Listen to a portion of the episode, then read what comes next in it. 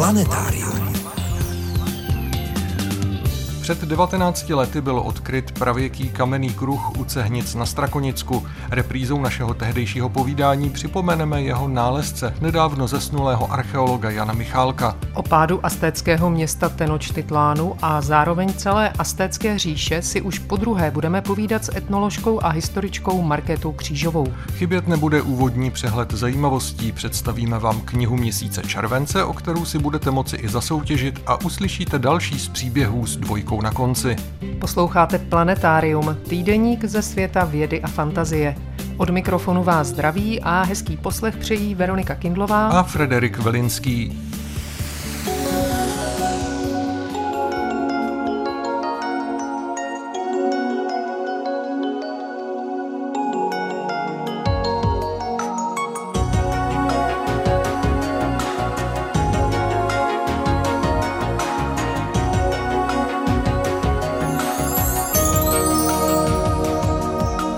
Začneme přehledem novinek a zajímavostí ze servisu ČTK. Víc než 170 let rostl v londýnské botanické zahradě Kew Gardens obří leknín, než botanici zjistili, že nejde o Viktorii královskou, ale o docela jiný druh leknínu, který až letos popsali pod názvem Victoria boliviana. Právě v Bolívii totiž roste v jedné části povodí Amazonky. Také on se pišní plovoucími listy o průměru až 3 metry. Vědci každý rok objeví kolem dvou tisíc nových rostlinných druhů, málo kdy se však jedná o něco tak mohutného. U břehů anglického hrabství Cornwall propukl nebývalý populační boom chobotnic pobřežních. Jeden z místních rybářů jich ulovil za den 150. Jeho běžný úlovek přitom představuje jednu či dvě chobotnice za celý rok. Co tento hromadný výskyt hlavonožců s rameny dlouhými až jeden metr způsobilo, není známo. V dohledné minulosti k němu došlo v Cornwallu jen dvakrát, v letech 1948 a 1899. Houby rostou nejvíc asi 10 dní po vydatných deštích a následném teplém počasí, není-li příliš horko. Hlavním houbovým obdobím jsou prázdniny a září. Přesnější houbovou předpověď začali na svém webu info.chmi.cz lomeno bio zveřejňovat meteorologové. Vycházejí z údajů o nasycení půdy srážkami za posledních 30 dní a průměrných teplotách posledního týdne. Momentálně jsou nejvhodnější houbové podmínky v jižních a středních Čechách. Kdy a jak došlo k domestikaci psů je stále nejasné – podle nejnovějších výzkumů na genetické úrovni jsou psy příbuzní pradávných vlků ze Sibiře, jejich přímými potomky však nejsou. Psy v sobě zároveň nesou i významný genetický podpis západních vlků šedých. Možná došlo ke dvěma nezávislým domestikacím a následnému sloučení populací, ale také mohlo dojít ke smíšení již zdomácnělých psů s divokými vlky. Víc než 13 obletů Marsu absolvovala od začátku loňského roku čínská sonda Tianwen-1. Během té doby se jí podařilo ve vysokém rozlišení fotograficky zdokumentovat celý povrch rudé planety, včetně jižního pólu, kde se pod povrchem skrývá většina vodních zdrojů planety, ale také třeba impaktních kráterů v oblasti Arábia Terra na severu Marsu, rozsáhlého kráteru Maunder nebo štítové sopky Ascreus Mons. Z Marsu se vraťme na Zemi. V další části pořadu se budeme věnovat megalitům a budeme i vzpomínat.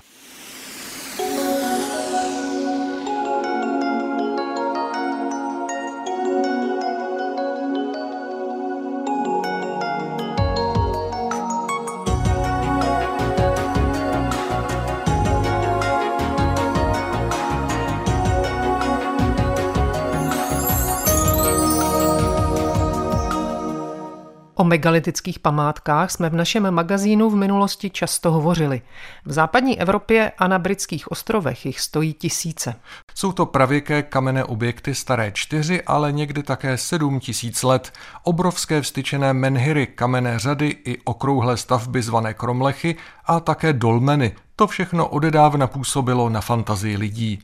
Ve střední Evropě se podobné monumentální kamenné stavby nevyskytovaly a naše romantické archeology to v půli 19. století velmi hnětlo. Hledali proto alespoň nějaké české menhiry. Kdo hledá, ten obvykle najde. A tak začal vznikat seznam českých megalitů a dodnes jich přibývá v největší míře činností amatérů. Nejslavnější z nich stály nebo ještě stojí u Klobuk, Drahomyšle, Března nebo v Praze Dolních Chabrech. Jsou to sice menší kameny než ty západoevropské, přesto by jako megality obstály, kdyby se našel nějaký důkaz, že na svém místě stojí už od pravěku. Archeologové však dosud u těchto kamenů nenašli nic, co by stálo za řeč. Jejich vstyčení tedy není možné datovat. A do toho přišel o prázdninách roku 2003 objev strakonických archeologů. Pojďme si říci, co a kde se tehdy vlastně našlo. Vašimi průvodci planetáriem jsou stále Frederik Velinský a Veronika Kindlová.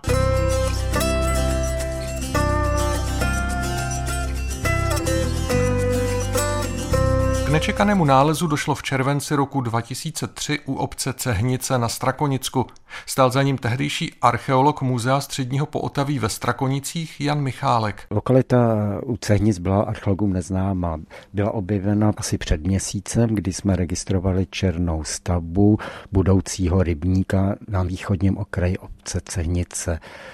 Po prvních nálezech jednalo se o zlomky velké nádoby amforovité zásobnici. Jsme si mysleli, že máme co činit s běžným typem archeologického nálezu, to znamená s plochým žárovým hrobem nebo se sídlištní chatou, tak jak je to u nás ve středním Poltaví běžné. Avšak při bližším archeologickém výzkumu, který se rozběhl po větším plošném odkryvu asi 20 x 20 metrů, jsme zjistili, že máme co dělat s jiným druhem památky. Jednalo se o kamenný kruh nebo nepravidelný kruh, spíše jakousi elipsu s jedním eh, kamenem centrální části. Ty kameny jsou místního původu, jedná se o hrubozrnou žilnou žulu, která se v těchto místech bochníkovitě rozpadala. Ty kameny byly potom podle archeologických nálezů, to znamená někdy v mladší době bronzové, období knovíské kultury, která je svými nalezišti právě zde ve středním Pohotaví hojně zastoupena, byly upraveny do této podoby. To znamená, že devět kamenů velikosti asi 50 x 60 až 1 metr bylo sestaveno do té elipsy a jeden centrální jakýsi menhir nebo menší menhir, orientovaný přesně sever, východ, západ, byl umístěn v centrální části. Na východní a západní straně této stavby jsme pak objevili zlomky dvou nádob. Jednalo se, jak jsem již říkal, o tu velkou amforovitou zásobnici a o menší koflík s úškem.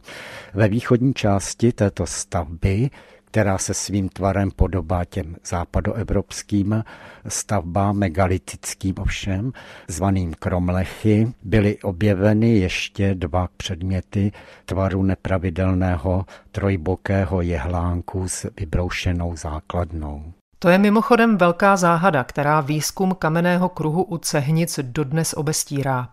Archeologové se v prvotním nadšení vůbec nepozastavili nad tím, jak jsou malé, zeleně zbarvené jehlánky lehké. Nic podobného dosud neviděli. Brzy se zjistilo, že opravdu nejsou kamenné, ale z umělé hmoty, akrylátu. Kdo je vyrobil a podstrčil archeologům do výkopu, zůstává tajemstvím. Nejasné jsou i pohnutky, které pachatele k jeho činu vedly. Zapomeňme na podivné jehlánky. Spolu s Janem Michálkem se vraťme k samotným vstyčeným kamenům.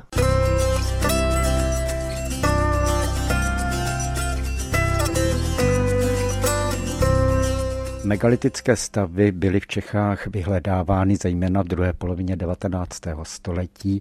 Romantické období archeologie stejně jako v celé Evropě chtělo mít podobné stavby, jako byly známy v celé západní Evropě a na britských ostrovech. Proto bylo v té době krajině, zejména i v jižních Čechách, nalezeno množství podobných památek. Ty byly posléze jako megalitické nebo megalitického původu zavrženy. U většiny z nich byl prokázán přirozený původ, rozpady žulových bloků a další, ať již to byly teda ty kamenné řady, kromlechy nebo různé dolmeny a menhiry. Mnoho z nich ještě v krajině zůstalo, mnohé z nich padly za obětě kameníkům.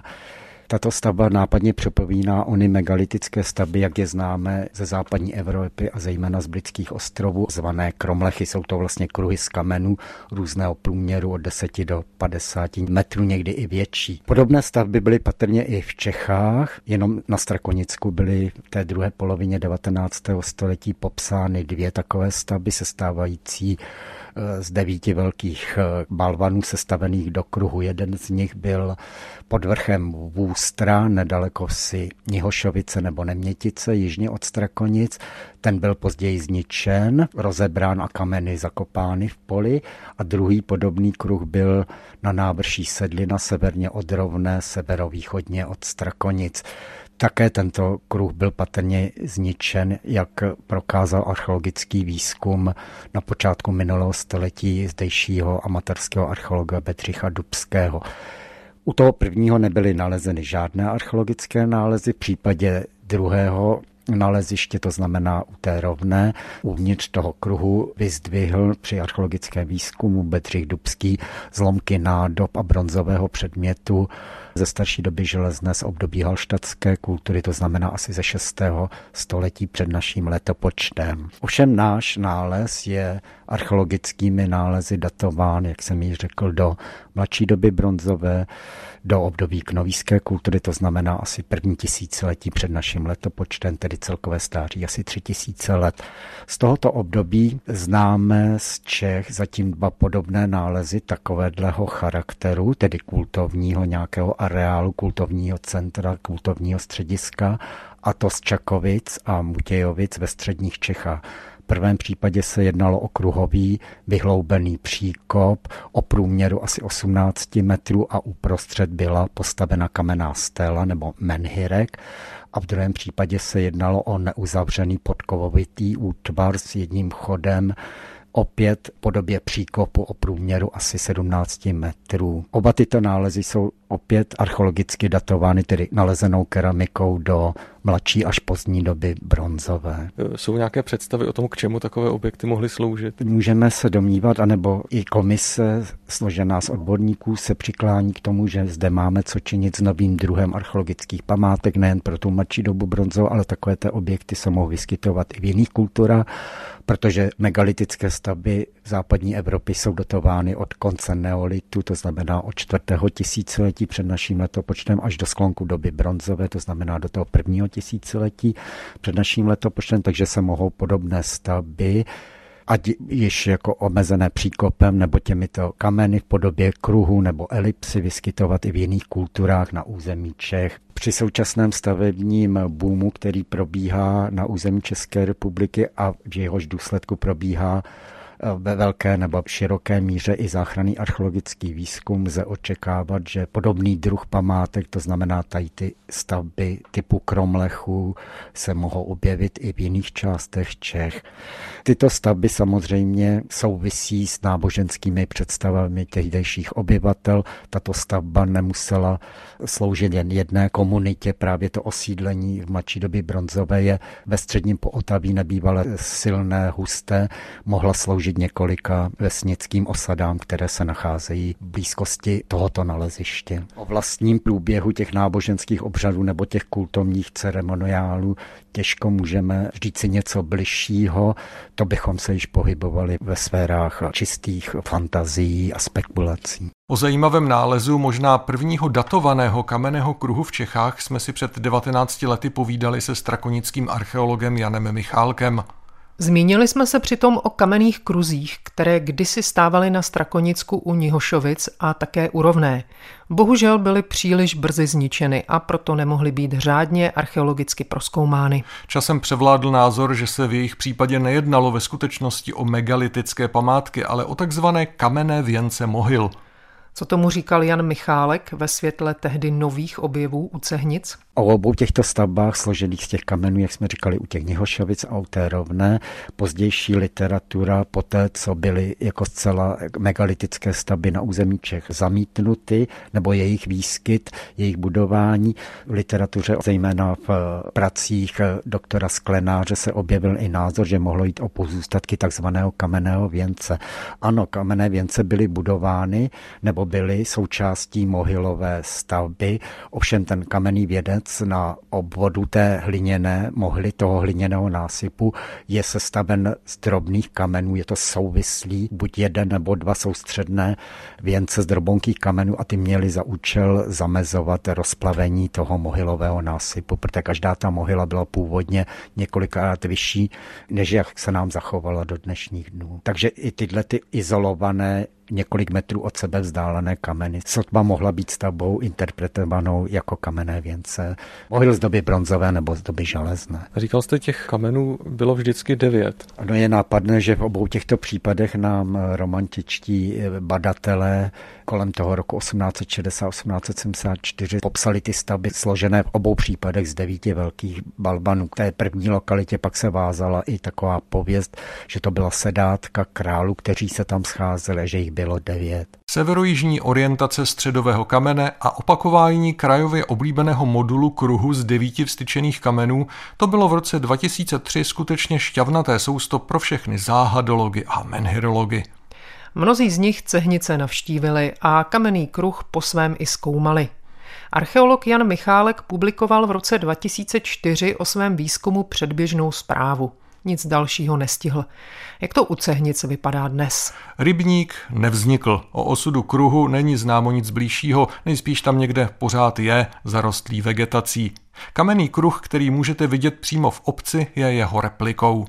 Archeolog Jan Michálek se v následujících letech věnoval desítkám dalších archeologických výzkumů. Zavalen jinými úkoly, k cehnicím se už nevrátil. A bohužel ani nevrátí. Koncem letošního června totiž náhle a nečekaně zemřel. Zůstala po něm spousta nedokončené práce. Tak to bohužel někdy chodí a nejen ve světě vědy.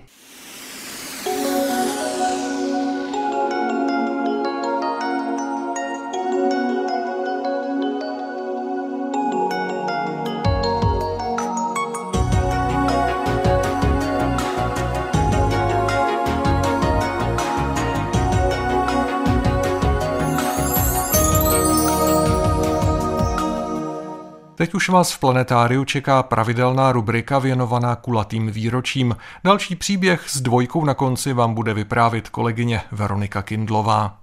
Letos v létě si připomínáme 20 let od katastrofálních povodní, kdy se nebývale rozvodnil Dunaj, Labe a jejich přítoky. Vodní živel tehdy v roce 2002 řádil především v Čechách, Rakousku a Německu, zasáhl ale i Polsko, Maďarsko a další. Této povodni se říká tisíciletá a řadí se k těm nejhorším. Nejhorší ale nebyla. Na tento titul aspiruje povodeň, od níž letos uplyne 680 let.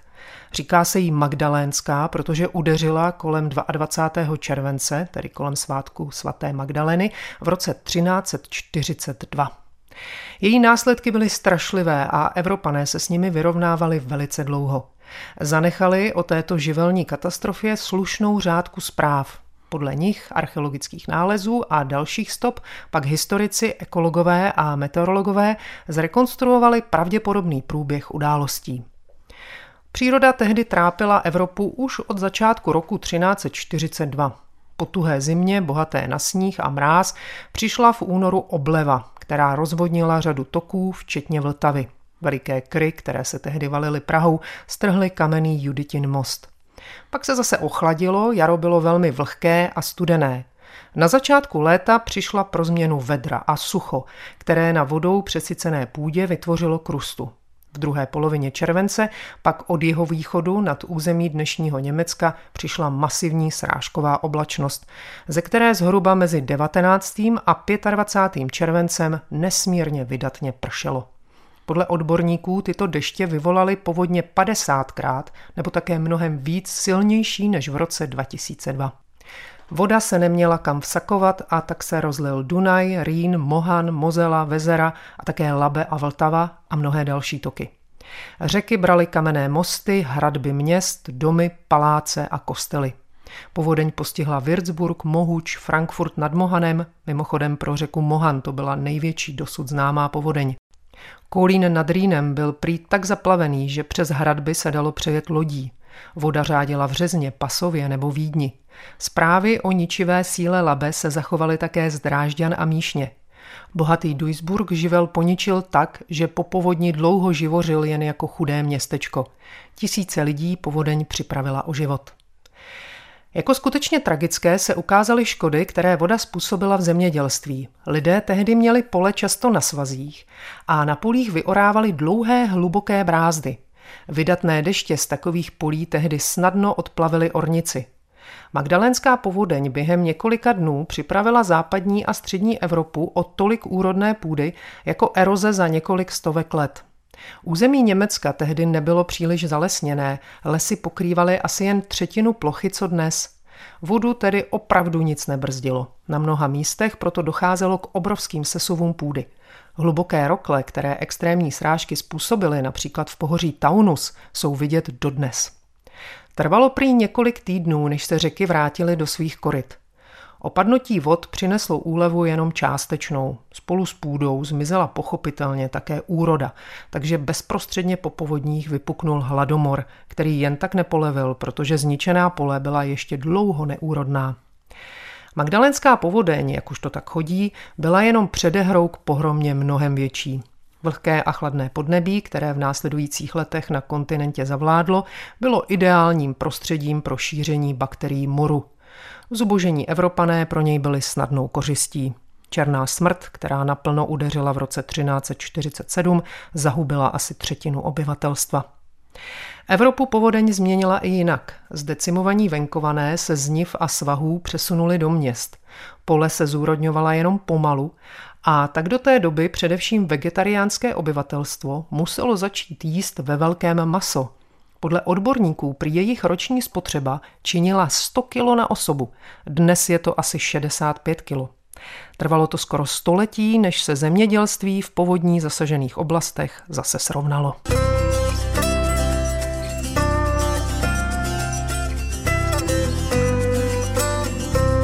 Texty pravidelných rubrik najdete v plném znění na našem webu.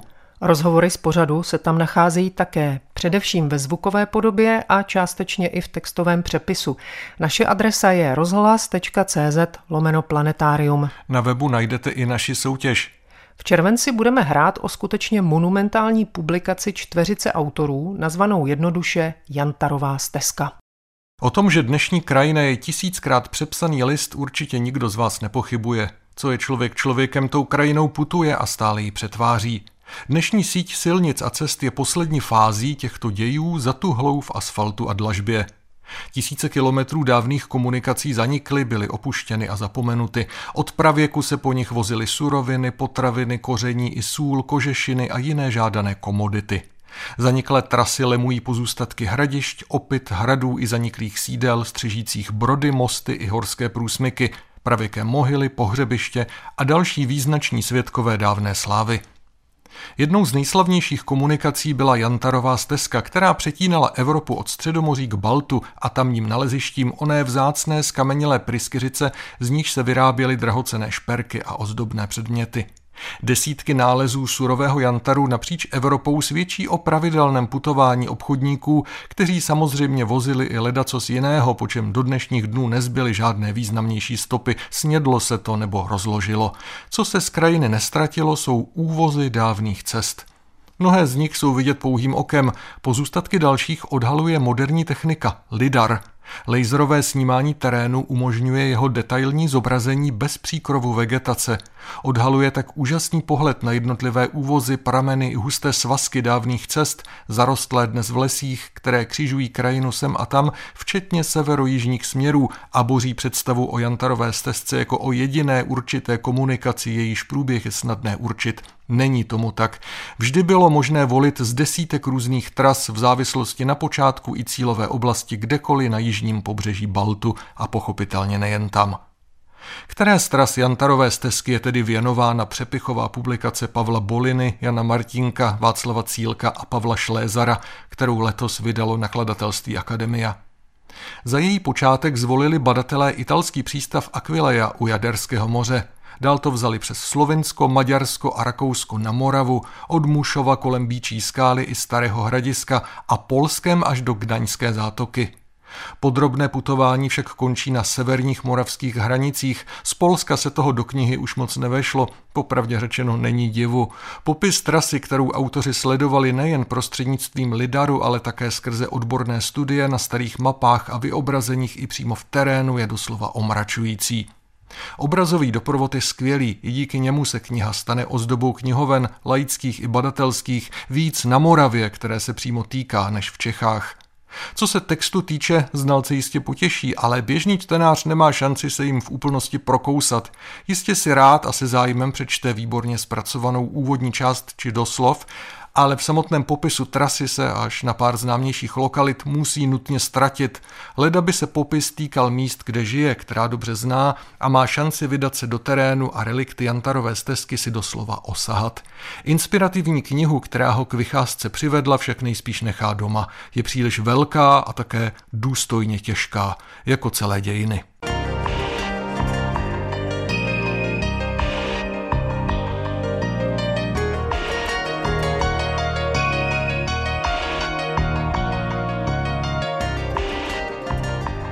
Publikaci Jantarová stezka z produkce nakladatelství Akademia můžete získat, pokud správně zodpovíte naši soutěžní otázku. Jedna z větví Jantarové stezky vedla nepochybně i kolem nejvýznamnějšího moravského keltského opida. Napište nám, o jaké opidum se jedná, kde přesně se jeho pozůstatky nacházejí a jak jsou asi staré. Své odpovědi posílejte na adresu planetarium rozhlas.cz. Máte na to čas až do neděle 31. července. Hodně štěstí. A před námi je teď druhá část reprízového povídání o pádu Astécké říše. Od této zlomové události uplynulo loni v létě rovných 500 let.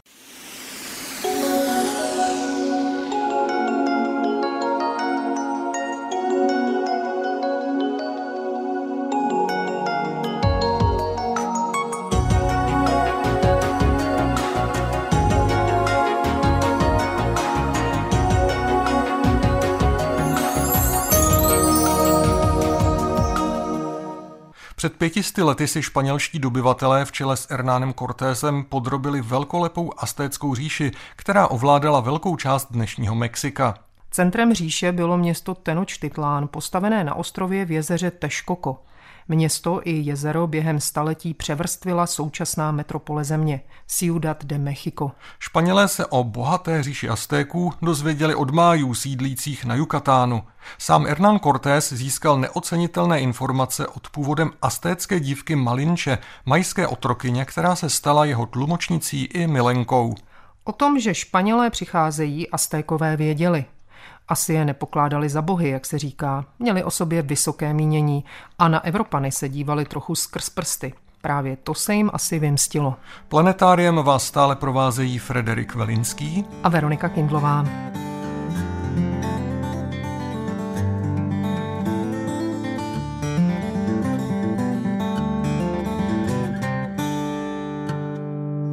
Když Cortés s několika stovkami svých mužů v roce 1519 došel k Tenochtitlánu, pohled na město jej doslova omráčil. Jak vypadalo? To víme docela dobře, říká Markéta Křížová ze střediska iberoamerických studií Filozofické fakulty Univerzity Karlovy v Praze. To město tedy se rozkládalo na ostrově, s pevninou je spojovaly tři hráze a dva vodovody. To město bylo takové pestrobarevné, protože domy byly omítnuté vápenou omítkou, která byla pomalovaná. V tom městě, zejména v jeho centru, byly pyramidy, struktury veřejné, na kterých byly umístěné chrámy, před nimi byla prostranství. V samotnému centru dominovala největší pyramida a na ní byly dva chrámy. Chrám boha Vicilopočtliho, což byl válečnický bůh Aztéků a chrám boha Tlaloka, což byl tradiční bůh deště, plodnosti, vlastně zemědělské božstvo. Bylo tam spousta jiných chrámů. To město bylo protkáno kanály, bylo vlastně hodně podobné, řekněme, Benátkám. Jednotlivé jaksi sídelní struktury, ty paláce významných osob byly obklopené zahradami. To město bylo velmi čisté. To ty Španělé jako ohromilo, protože oni byli zvyklí na Sevillu, zvyklí na jiná města, která v téhleté době prostě byla páchnoucí, špinavá a tak dále. A tady v tom městě byly třeba speciální kanály na odvod splašků, byla tam udržována čistota a zároveň v tom městě, a to taky Španěli jako překvapilo, nebyli žebráci, nebyli tam nějaké jako vyloženě utlačované skupiny. Všichni ti obyvatelé se zdáli žít v harmonii a v klidu. Brzy po svém příchodu do Tenochtitlánu se měl Hernán Cortés osobně setkat s astéckým panovníkem Moctezumou II. Jak toto setkání probíhalo, nevíme. Muselo být přátelské, jinak by Aztékové španělské vojáky do města asi jen tak nepustili. A nejen to. Moctezuma je ubytoval ve svém paláci, několik měsíců je hostil a těch několik měsíců Cortés využil k tomu, aby se podrobně seznámil s fungováním Aztécké říše aby pochopil, jak funguje zpráva Tenochtitlánu, jaké jsou metody astéckého válečnictví a zároveň, aby si uvědomil, že skutečně ti jeho vojáci, kterých bylo tedy pár set, ale dokonce ani ne všichni Španělé, tam byli i třeba indiáni z mexického pobřeží jako pomocníci těch Španělů, takže jako nemají šanci při nějakém otevřeném útoku. A on se nakonec rozhodl na to jít přesto, že Moktezumu zajal. Víceméně ho uvěznil v jeho vlastním paláci. Nějakou dobu vládl jeho jménem a postupně se ho pokoušel přinutit, aby se stal vazalem španělského krále. Jestli k tomu skutečně došlo nebo ne, to vlastně nevíme, ale víme, že o tom existuje notářský zápis. Což je důležité, protože v okamžiku, kdy se tedy Moctezuma dobrovolně stává vazalem španělského krále, krále, tak je tím jakoby stvrzená existence Astécké říše jako samostatného politického celku. Španělský král tím, že tu podřízenost přijímá, tak zároveň uznává předchozí samostatnou existenci. A uznává, že Moctezuma byl legitimním vládcem a že i jeho potomci jsou jeho legitimními dědici. A to je důležité, protože při procesu dobývání amerického území ti španělští dobyvatelé sice mohli získat půdu, ale nemohli ji získat jako dědičnou. Mohli ji získat jenom doživotně. Pak ta půda přecházela zpátky na španělského krále, který byl tedy vlastníkem celého toho území. Jedinou výjimkou byli právě potomci těch původních panovnických rodů, kteří měli nárok na pozemky v dědičné držbě.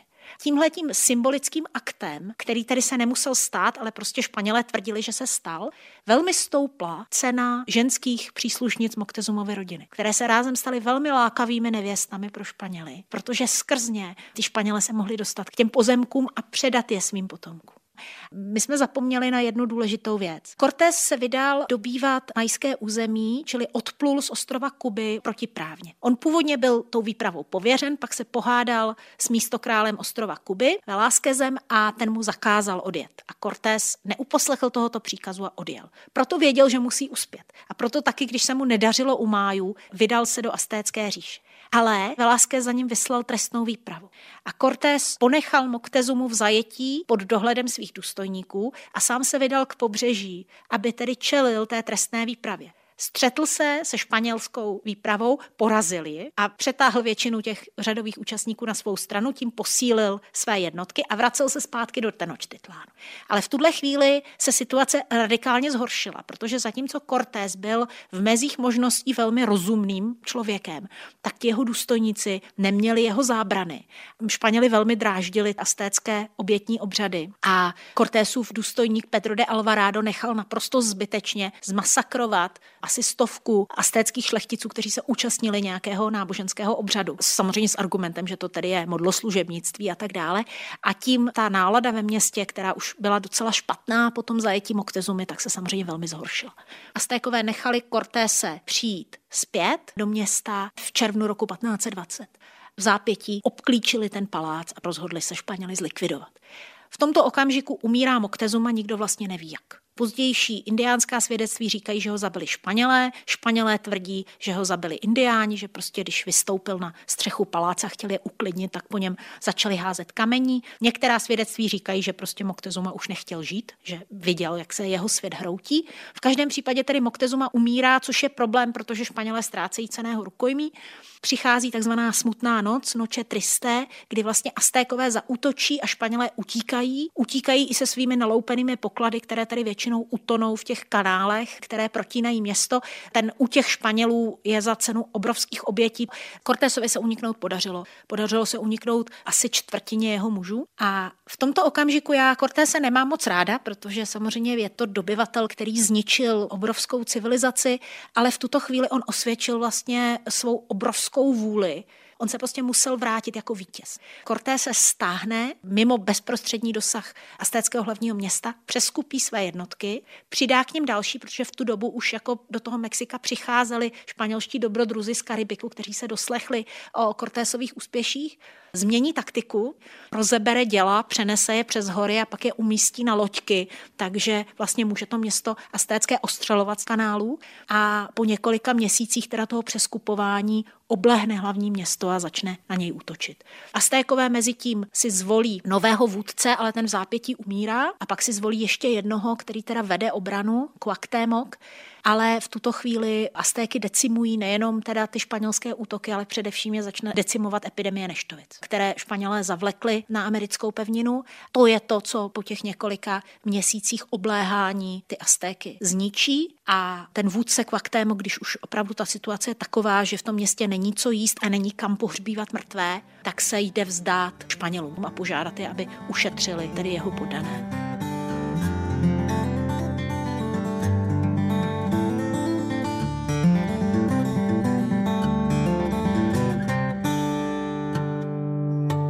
Aztécký Tenochtitlán padl 13. srpna roku 1521.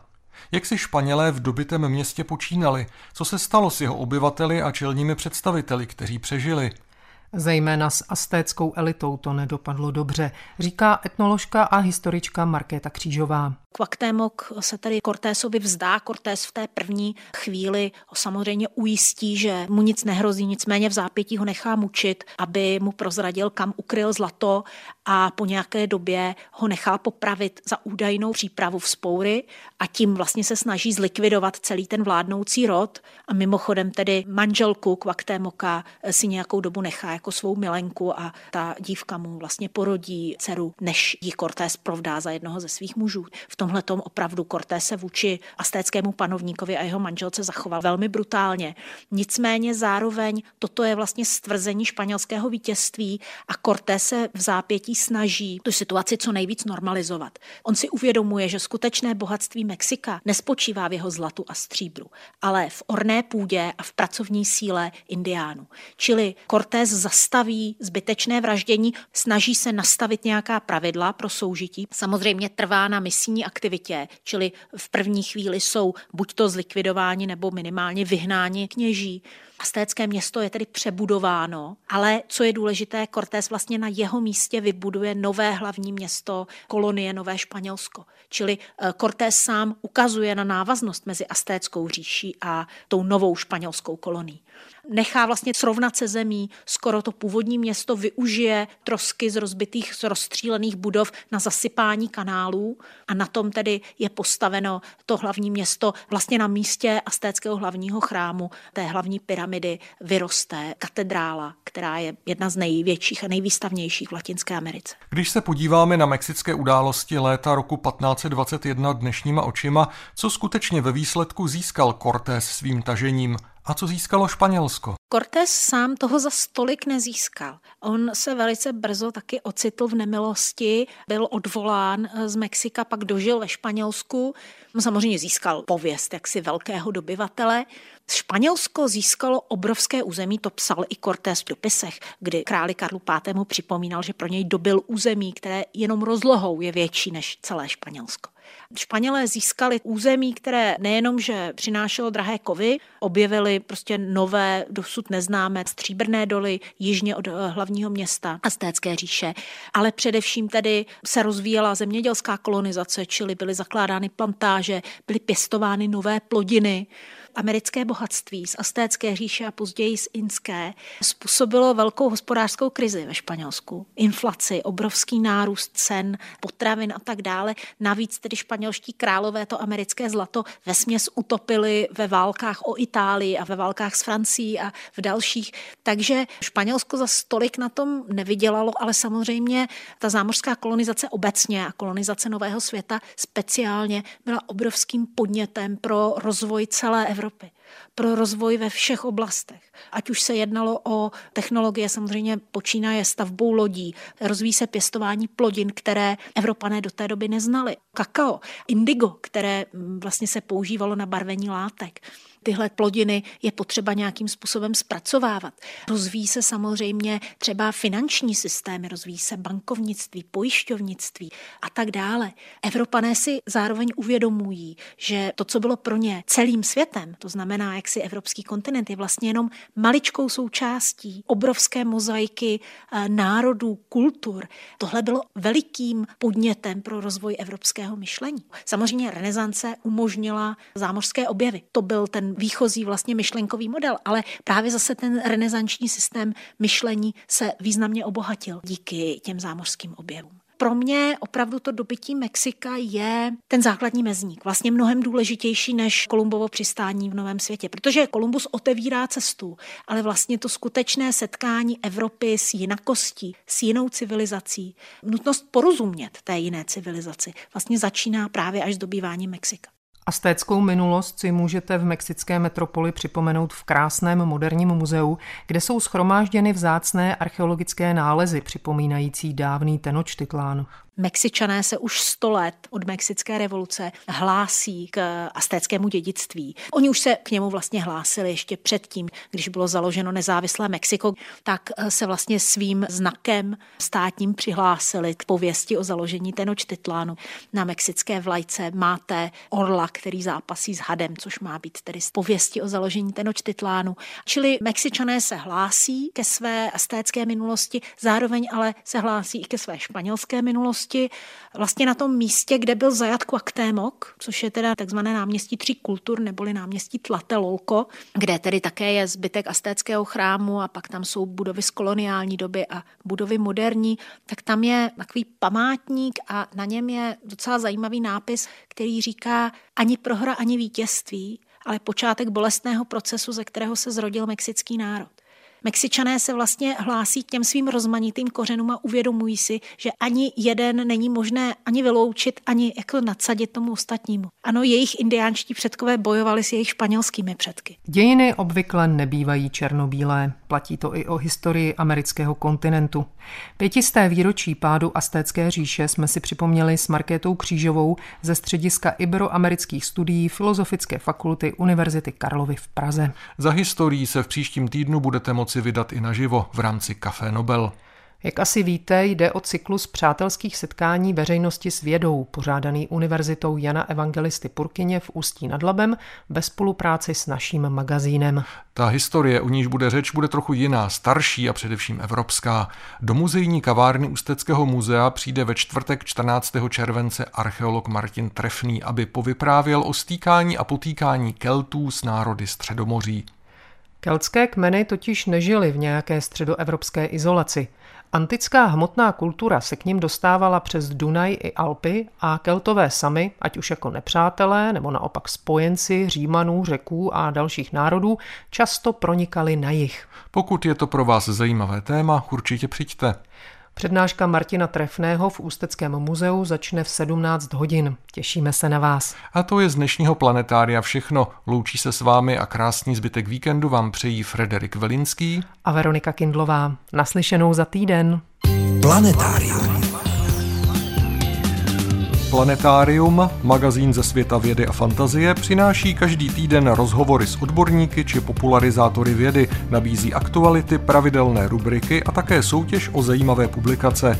V podobě zvukové či psané nás najdete i na internetu rozhlas.cz lomeno planetárium. Vydejte se s námi za poznáním.